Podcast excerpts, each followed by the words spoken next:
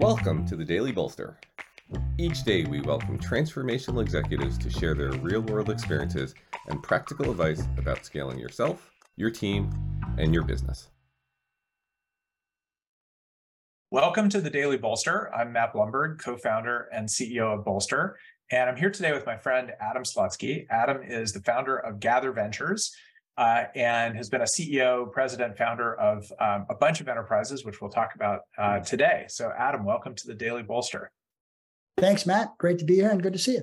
Yeah, so um, I love these Friday in deep with interviews because uh, we get to talk about the arc of someone's career, things they've learned along the way, uh, and kind of what got them to to where they are today.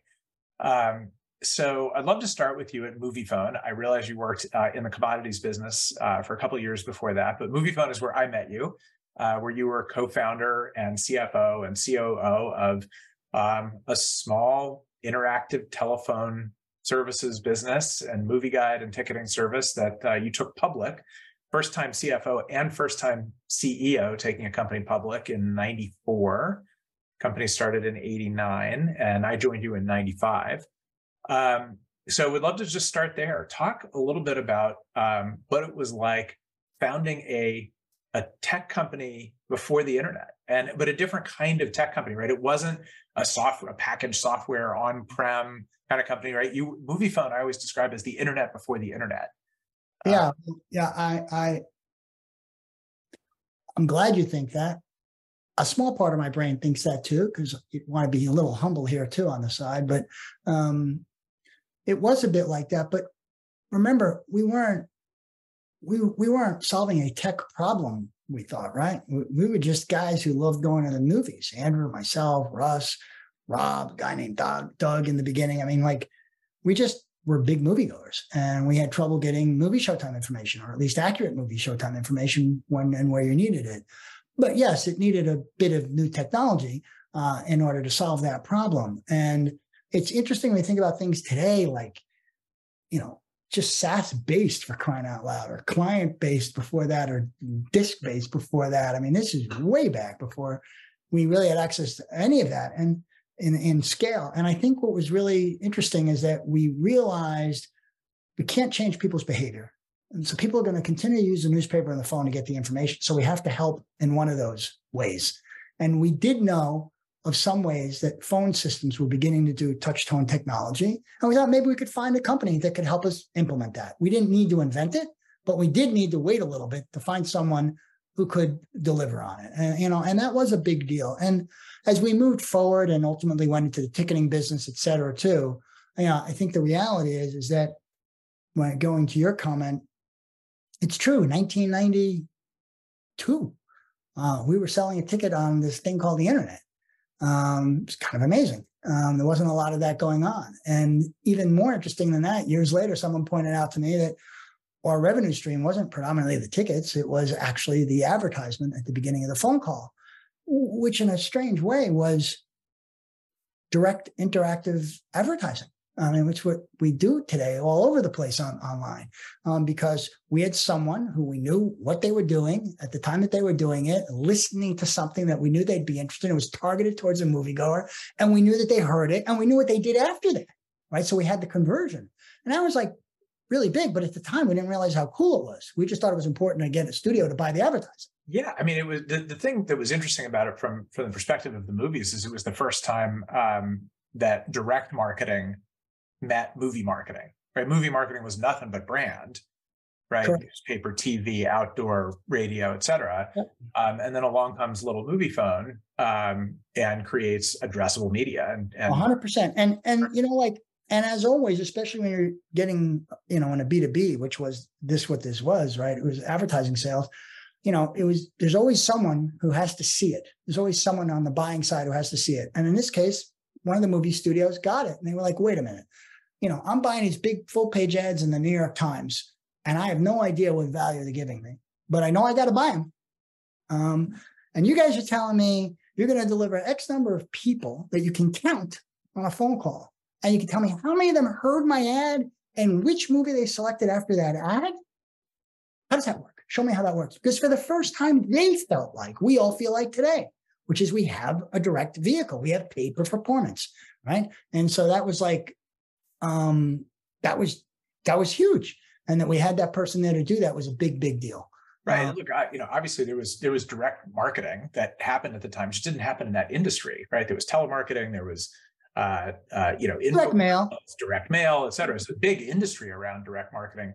Um, but what what was your what's your memory of how easy or hard it was to get the Hollywood marketing machine to understand uh, the value of addressable media? And obviously today they do, right? Today they you know probably spend as much on it as they do on brand. Definitely. Um, you know, it took it took a lot of time. Um, Russ, one of the partners, um, had a, had been building relationships with the studios, trying to just break into some of the people in the advertising departments who had all the media spend, and you know, banged on the ten doors that you could really bang on at the time, and one person was listening, frankly, and um, it was amazing. And frankly, I think all of us used to think in some ways he was the father of Moviefone because th- that guy is the one who saw the opportunity and without him seeing it and writing a check for $2,000 for the first ad, um, we wouldn't have been able to get anywhere. And then he told us in many ways, can you tell me not how many people heard it, but how many people selected after they heard that advertisement? And we're like, oh, yeah, we, we could do that. Yeah, no, we, we could tell you that. Would that be interesting? it's like, yeah. um, and so that was kind of like mind blowing. More interesting to me was once we were getting millions of callers a week and 20% of moviegoers in the United States were using Moviefone to go and get their information before they went to the movies. There were still one or two holdouts who literally were like, Yeah, I don't get it. And I was like, I understand it. This one tells you if you give me a dollar, I give you a dollar 20 back. The other one tells you, give me a dollar, have a good day. Um, it was just mind blowing. Um, but the whole world has moved towards, you know, a, a pay per performance model of some kind you know, and uh, so it was uh, really blowing. I mean, the thing that made me feel like we had a business was uh, Andrew and I used to kid each other. We said, you know, there weren't cell phones that many people had in 1989. We said, if we ever get to a day we see someone on a street corner in Manhattan at a payphone and clearly pushing buttons, and maybe even saying to the girlfriend or boyfriend next to them, "Oh, it's 10 o'clock at, you know, 68th Street Playhouse," we'd say, then we knew we solved something. Um, and and I'll never forget. It was about two years later. We did see someone on a date clearly, or with his wife, whatever, on the phone saying, her, "Oh crap!" But it's playing in ten minutes across town. We can make it, uh, and we saved their date, as far as I'm concerned. Yeah, I mean, look, I, I think one of your points early on um, in this conversation about Moviefone that's so interesting is you have to adapt to um, behavior, consumer behavior as it is, but you can also shape it over time. Yeah, hundred percent, and that's the, that's a huge thing. I think in any service, certainly consumer related. I think a little less so in B two B sometimes, but consumer, you know, if you thought you had a better way of delivering showtimes than the phone or the newspaper, that's great. But if everybody's in the habit for decades of doing it that way, really better instead of trying to completely disrupt it, I would say disintermediate it in the sense that you can use the same path to deliver a better experience. And, you know, we see that all the time now.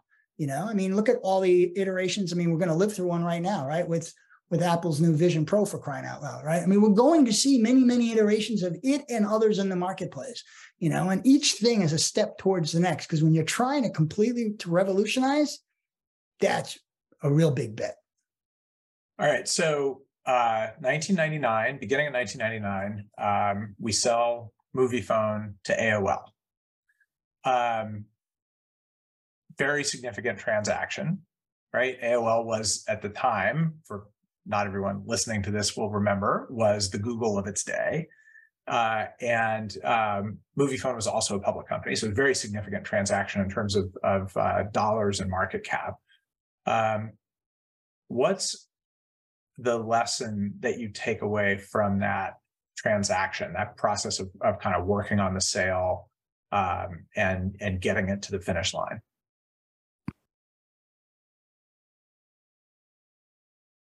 You should have fed me this one before we were chatting, Matt. It would have been easier. But I can tell you what comes to mind, actually, seminally. And I don't know if it happens to every deal, but I got a sense that all good deals that get consummated tend to break up before they get consummated. Um, and when we were like, you know, young 30 year old guys, you know, in our own public company, and we thought we were about to do this thing, and we had two other bidders that we were holding at bay. And this thing busted up 10 minutes before the day was supposed to open on the stock exchange. We were devastated. Um, and then a wise older man and mentor of ours looked at us and says, It's okay. It's probably going to come back together in about an hour. We're like, Probably? I was crazy.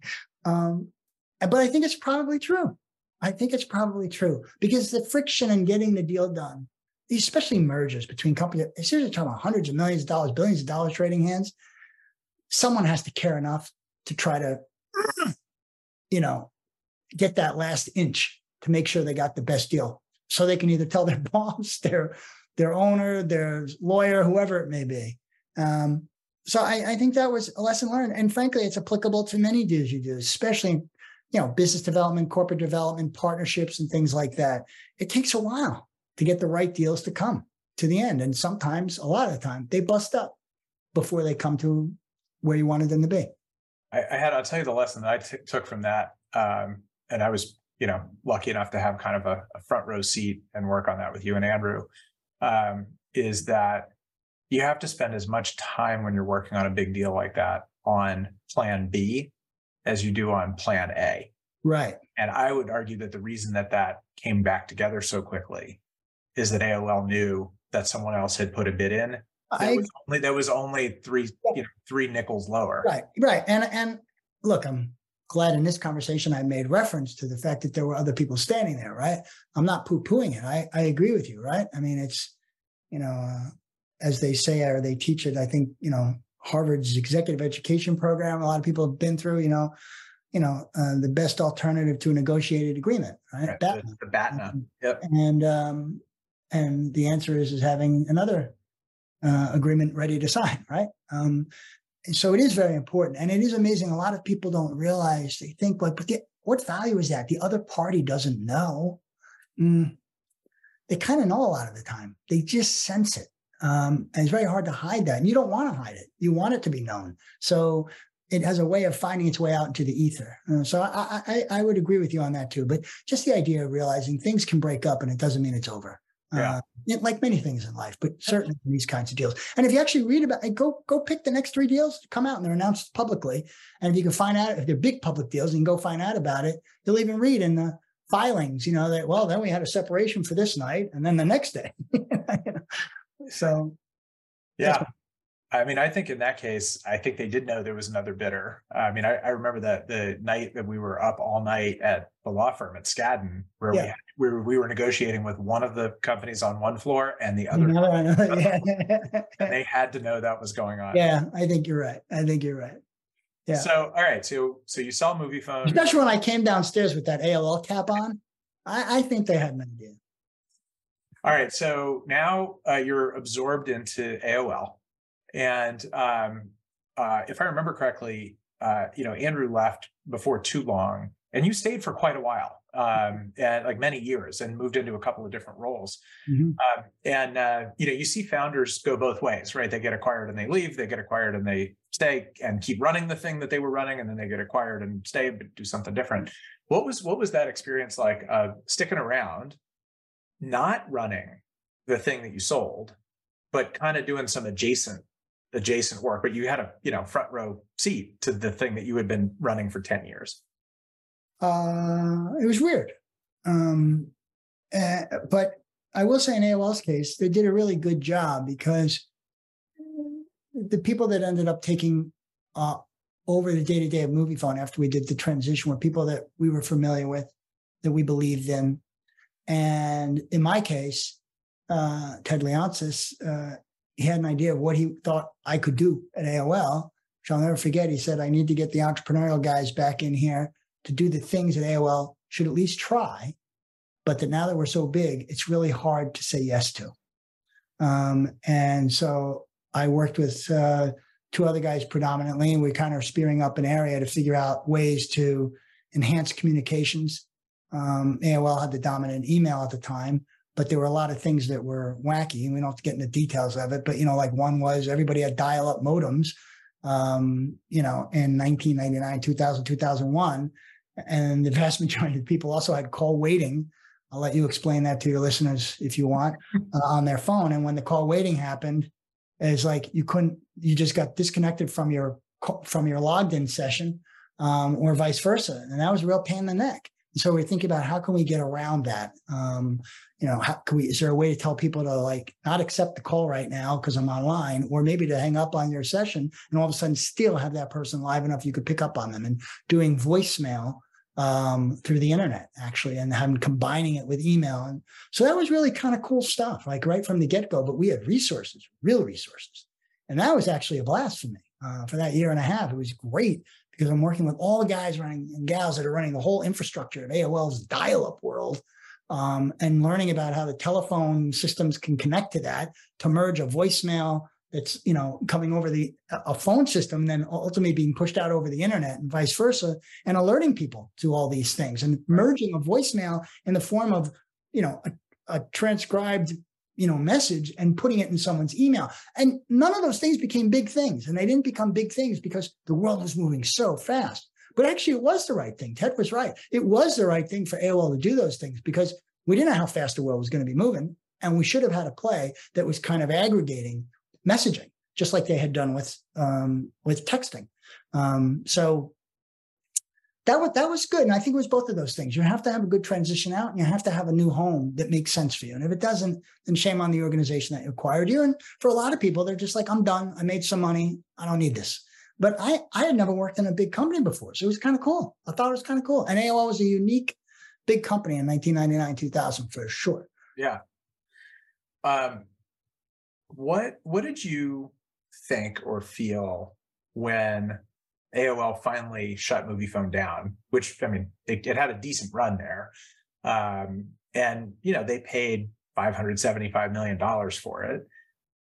When they shut it down, did you feel like, all right, you know, they they got their money's worth. They got into the movie category. They weren't in the movie category. Now they're, you know, make a lot of money off movie advertising. Um, did you feel like, wow, man, those guys they they took their eye off the ball and Fandango came in and and ran the play and won. yeah it, it's a really interesting question because I think you're only asking me but if Andrew and Russ and Rob were here we might all say something different. Um, I think I would be one of the guys if not the only one that would say it was fine. Um, in fact my first reaction I got so many freaking reach outs from people the day they were turning down the phone service. And I then, and when they did, when I got the note about it, I was like, my first reaction was like, wait, so what year is it now? It's, uh, wow, it's been up for 25 years?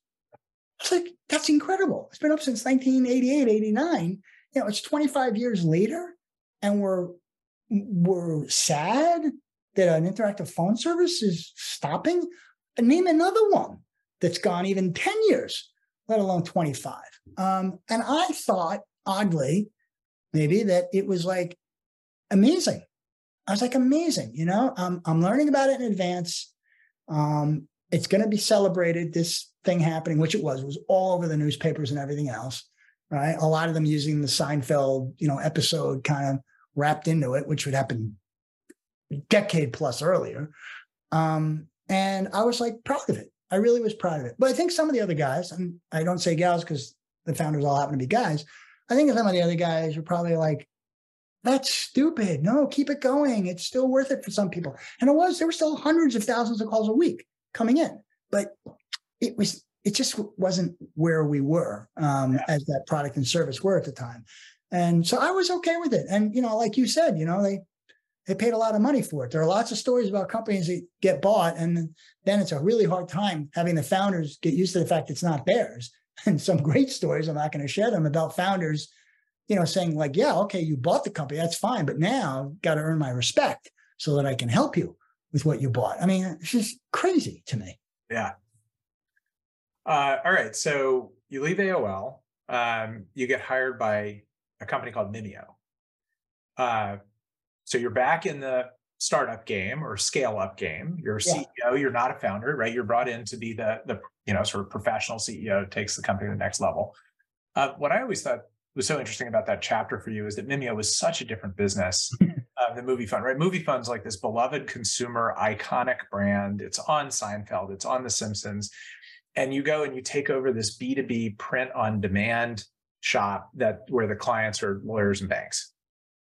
Yeah, uh, spot on. And that's exactly how I felt. And when the recruiters reached out, um, they then muttered to me that um, they knew that some of the people that I knew were big fans of this new company, Mimeo. And I was like, we're not to mention names, but there was some names. So I was like, that's interesting. I said, and they mentioned me as someone that could go run this thing. And they said, well, right now, what it needs is it really needs that next level of entrepreneurial esprit de corps. Um, and it's still small enough. You'd be like, you know, employee number 80, and of the 80, it's like 25 of them are inside sales guys and 20 of them are in customer service. So it's not really that big yet. And I was like, wait a minute, hold on a second. As you just said, I'm going from one of the Moviefone guys, the movie industry, going to all these events with movie stars, seeing them everywhere, all these premieres and everything else. Sometimes our company working with them to record things that are going to be on the service or on the website and da da da. And now I'm going to work at a company that sells print. Uh, that just doesn't sound as much fun. Um, and actually, uh, and another AOL mentor said to me, um, I think you should do it. And I was like, why? And uh, he said, I'll tell you why. Because you actually do have the skill set, but you just don't have the sector set. And the founders are staying there and they want you. So they can appreciate that you're actually, you know, shit they don't know. Excuse the French. Um, and uh, and that's important. And then uh, and then the real kicker was he said, and think of it this way: they're both utilizing some forms of technology. Um, ultimately, it's a consumer-oriented experience. This person that's ordering the print uh, to be delivered overnight. And then most importantly, said, you already know all there is to know about this kind of consumer soft business. Be kind of cool to learn a B2B business. Because if you do well at that, go pick whatever you want to do. Right. I was like, hmm, not bad. I also I remember one of the other pieces of advice you got at the time as you related to me was, uh, and may, might have been from that same person who said, you know, most businesses aren't aren't Moviefone, right? Most businesses, yeah, most businesses are going to be a little bit boring at times. yeah, hundred not, percent. not bad to go work in one. Well, no, it, it was not just boring, right? Moviefone was boring at times, right? But it was still cool. I mean, it was always cool, right? Um, it's just that everybody knew it, used it, et cetera, and it was about the movies and it was about someone's fun experience. But I think that was it, and I, I, that was a great, that was a great thought, uh, and and I'm I am really happy with it because actually it was very helpful to other things I've done in my life, whether it was Tough Mudder after that, or whether it was doing Gather Ventures and investing in businesses that are B2B oriented um, and not necessarily B2C oriented. Um, you know, it was important. The whole idea of like just inside sales and funnels of sales cycles and everything else was like nothing I had ever seen before. And there were good subject matter experts at Mimeo who knew that, but they didn't didn't have the ability at that time to wrap that bigger into the company. Um, in fact, Mimeo's problem was it was it was a sales machine. It wasn't more than that at the time, unfortunately, even though the technology was phenomenal. I remember you you had an incident there that that stuck with me when you were running Mimeo because you know so so much of the world that I've operated in and the world you've operated in is the world of of tech, and um, you know very much white collar world. Although now that we all work from home, someone just told me it's a no collar world. Uh, but what you had at uh, I have a I have a half collar here. what you had at Mimeo was a multi hundred thousand square foot, um, you know, print facility in Memphis, right near the FedEx hangar, um, with a really different kind of workforce. Um, so I'm curious if you took something away from managing a company that had that sort of t- dual workforce, right? Both the in-office tech workforce and the uh, you know, kind of warehouse facility workforce. Yeah, I mean, I mean, how can you not, right? But um, different mo- things that motivate the people, different hours in the day for the people. Sometimes different issues of even, you know, reliability um, of the people. And I'm not saying which way, I mean, just different. Um, um, just a lot of things that were very, very different. And and and even had to reward people was very different. Um, but they were hugely important. Actually, when I went to Tough Mudder after Mimeo, um, you know, I think that um, um, one of the things that was really interesting is that Tough Mudder actually had a lot of people who were in construction trades building all the obstacles. And a lot of people driving semis all over the country to deliver the goods that we needed for all these things. A lot of people on site who were helping people park their cars and move the porta potties, a hundred porta potties. I mean, it's just like I never right had any of that until I got to Mimeo working with any blue collar workforce. Um, and combined with it, a Tough Mudder, you're also dealing with like the head of orthopedic surgery, um, who's on staff today working with one of the five ambulances in case we have a big problem. Um, so uh, I was very thankful for that. Very, very thankful for that. I think that uh, it was it was humbling, um, and, and I think it's a problem actually for a lot of the people in the startup world because we're we're in the no collar, white collar world so much of the time, and more and more today than ever. Um, and uh, not everybody's going to be in that world. Um, yet you're going to need everybody to help deliver all goods and services over time. Yeah, that's for sure. So let's talk about Tough Mudder for a second. First of all, um, tell everyone what Tough Mudder is. I'm not sure necessarily that that brand has the staying power that that Moviefone did. Certainly, yeah, no, I, I mean it's fair. Um, yeah, I mean, Moviefone had millions and millions of users every week, and Tough Mudder would have about 600, 700,000 people a year going through its events. Um, you know, one way to describe it functionally, I guess, is a cross between a marathon and an obstacle course. Um, and it was really about taking the things that are good in both of them and putting them into one. Um, most of the events were 10 to 12 miles long. They took place on mountains, uh, old golf courses, crazy open facilities of land all over the place, uh, water elements, whatever. Um, but the fun of it was uh, certainly for the first few years is it, it wasn't competitive in any way. It was actually all about the esprit de corps of doing something that you're a little worried about, um, but you probably think you could get through. But interestingly enough, to get through it, you probably definitely want to have someone standing next to you. In fact, some of the obstacles require a few people standing next to you in order to get through it. So there was this amazing bonding experience and community that wasn't even within each team of people participating in the event, but it was at the whole event. Mean, I'll never forget when I went to my first event before I joined up in the company. It was up in Toronto, and there's like 26,000 people participating. And I mean, it's more people than back in the day than in the New York Marathon at the time. Um, and teams of two people, five people, 10 people. There was one team of 140 people all from the same workplace. I mean, it was unbelievable. And everybody's just thinking at the start, not, I wonder what my time is going to be. They're thinking like, oh my God, am I going to be able to finish this thing? No, they're worried, they're worried about the electric shock. Yeah, they're worried about the electric shock at the end. Yeah, there was a couple of electric oriented uh, obstacles. Um, but, you know, volts don't matter nearly as much as amps and some other things. So, uh, but nonetheless, it hurt. Um, and I think that that that was really an amazing experience. Um, and it was an interesting time too, like when I guess the millennials and the Gen Xers are all starting to merge in time. And I, I was seeing people come through these events that um, my generation never would have done these things, frankly. Um, and yet surprised to see that 10% of people participating were my generation. Um, and also how many people would come back. It was it was like a ritual to come back at a different course in the same area. I once was at I once was at an event in uh, in Los Angeles, I believe. And a week later, I had to go to our first event in New Zealand. And if the starting line is the same guy I had seen at the starting line in Los Angeles, and I just looked at him and said, "Okay, you need to get a job." Uh, first, then I realized he probably has a fair amount of money. He's flying all the way to New Zealand for a $150 ticket to go run in a Tough Mudder. But nonetheless, is very inspiring, very inspiring, um, and completely different. And and also all three of them are very different in the utility they gave. Right? I mean, Moviefone was truly a utility.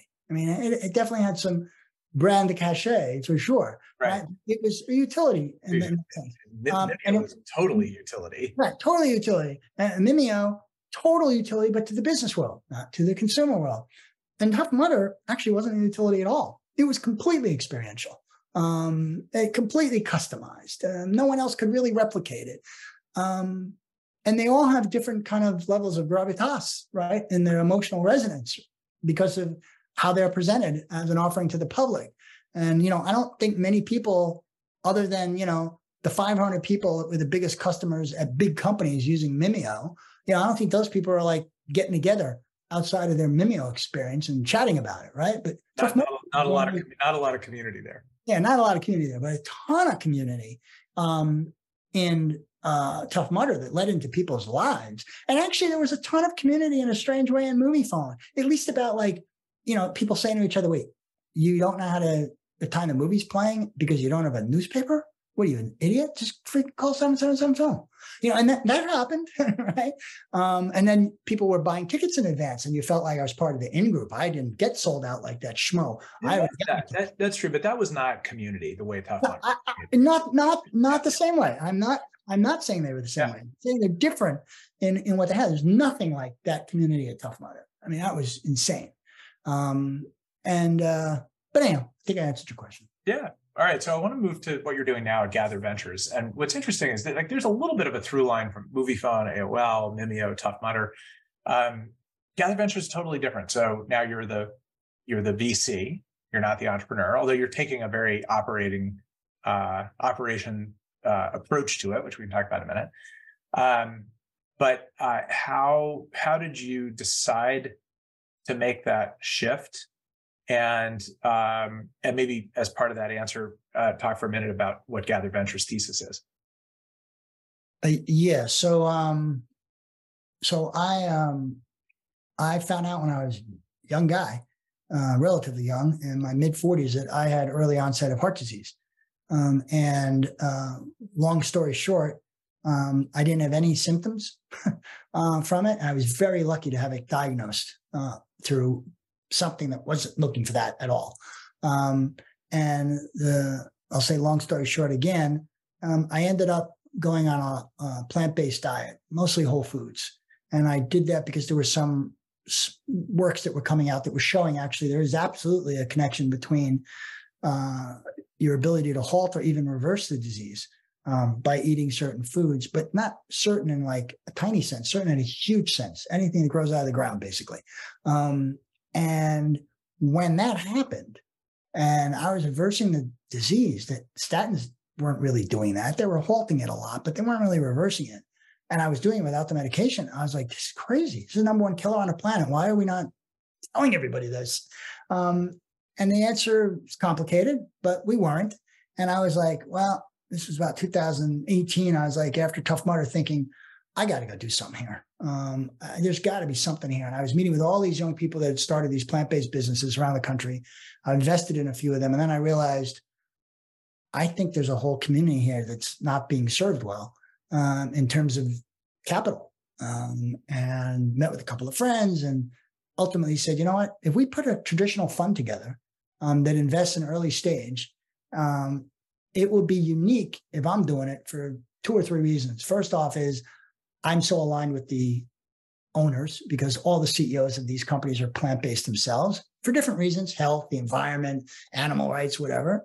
Um, and it's really rare that they can have an investor that's aligned with them in that eating lifestyle.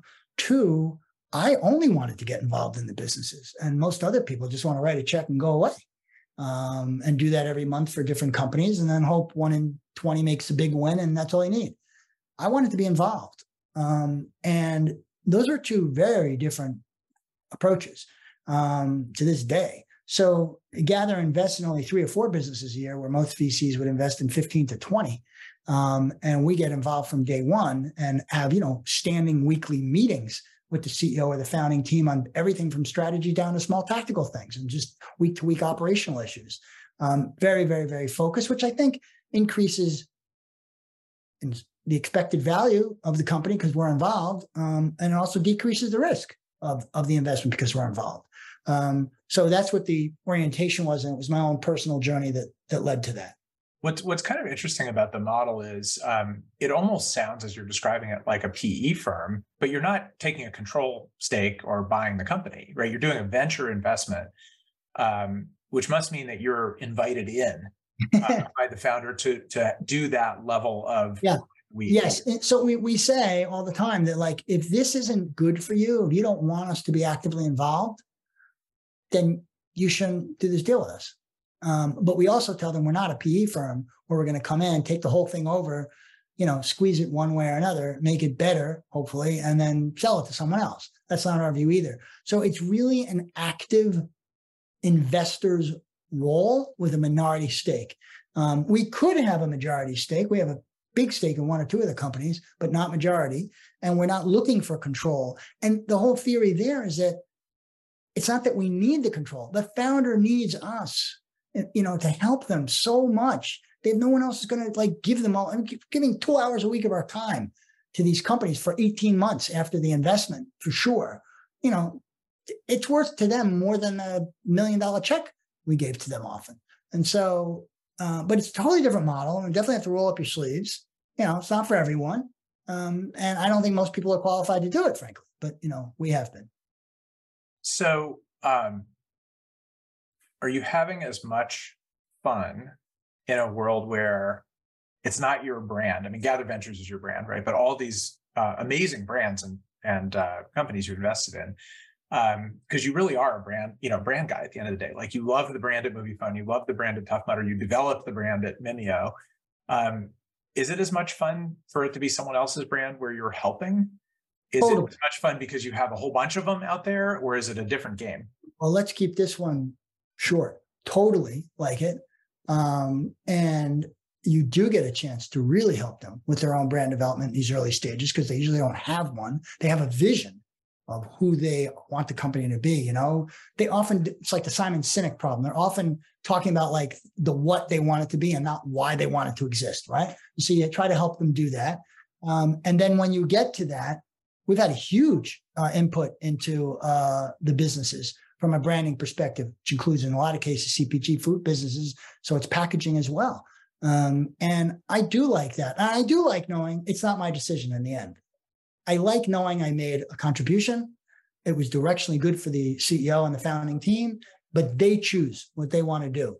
Um, and, and then we move ahead, right? And um, I, I, like doing that. And I love spreading it across a couple of different businesses because you get to see all the different things that are happening. And actually, your inputs become even more valuable because you've been hands on in several other businesses at the similar stage that they are in the same sector. Um, so I've always found it great to do that. Uh, so, uh, last question, or maybe second to last question. Um, well, it's got to be the last one because I got to hop. Otherwise, I'm going to get kicked in my butt. Two, but I'll make them short. Uh, when you and I recorded the shorter podcast, the five minute podcast, we talked about the highs and lows of being a, a founder, entrepreneur, CEO. Um, do you still have those as a VC, or are those are those gone? Are they muted because you have a portfolio effect? Yeah, no, they are. Um, they are still there, um, but they are diversified. Um, and so I don't know if muted is the right word, but they certainly are, it becomes an, it's more integrated. So it's a little bit more, it's like the amplitude's been taken down on both sides, you know? And at my age and given what I've done, um, I like that. Um, but it's still there. And in fact, there was no question when I started it, I realized, you know, when you go all in on one thing, it's, it's an amazing ride, right? But you're just unbelievable like this, right? And when you invest in you know four businesses a year and you're not running any of them but you're deeply involved in all of them right you're just narrowing the amplitude of the variation around your emotional scale your emotional you know st- stasis and uh so i like that they we have that that you can have one thing going well in one place and another not in another place and that does kind of balance it it it, it it, it tones it down. There's no question it tones it down, but you still get the high because on balance, you're still going up and to the right, right? Um, and it's you know it's just less volatile in in that sense. And I, I think that's that's why that's why funds exist, right? They have the volatility, but they have less volatility than if you own any one of them. All right, last question, a quick one. Um, most of the people who listen to this podcast are founders, CEOs. A lot of them are first time. Um, if you could go back and give you one piece of advice, you know, circa 1993 at Moviefone, right? You're a first time co founder, you're five years in, your business is scaling. What would that piece of advice be? Well, you don't have to give advice for optimism because they probably already have that unbridled, I do think you have to give advice on perspective. Um, I just think, as we talked about in a shorter session, like you know, being being able to being able to recognize that this is a long haul event and being able to recognize that you're going to have bumps all over the place. And maybe most importantly, that when you have speed bumps that really seem disappointing, it's amazing how many times those speed bumps take you on a different path. It actually was better than the path you thought you needed to be on. Um, and I'm not saying there's anything in the stars or in the ether or anything like that, but it is amazing how often that can happen. And if that only happens a very few percentage of the time, but you're the entrepreneur, that should give you a great amount of solace because it's not just that I had something bad. It might be that I had something good and I didn't even know something good could happen because uh, I had my blinders on to see one thing. So I, I would say it's just about that. And as I said earlier, too, I think for most people, they're better off founding a company with a co founder or two.